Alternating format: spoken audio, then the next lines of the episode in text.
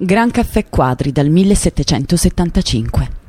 Giorgio Quadri il 28 maggio 1775 era sbarcato da una galea in riva degli Schiavoni.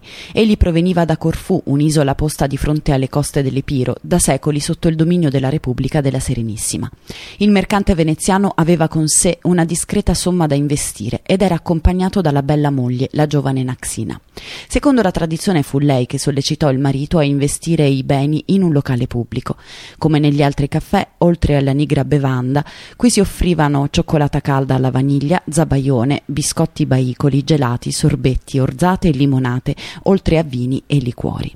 Il titolare serviva anche quella che era la sua specialità, il caffè alla turca, fatto con una polvere macinata molto fine depositata sul fondo della tazzina, e la semada, una bibita a base di semi di popone o di mandorle e zucchero. Nel 1830 il caffè fu venduto ai fratelli Vairini, che lo ristrutturarono completamente.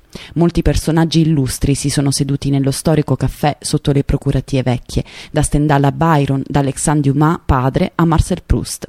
Ancora oggi il quadri è frequentato da registi e attori che partecipano alla mostra del cinema di Venezia, tra cui Woody Allen.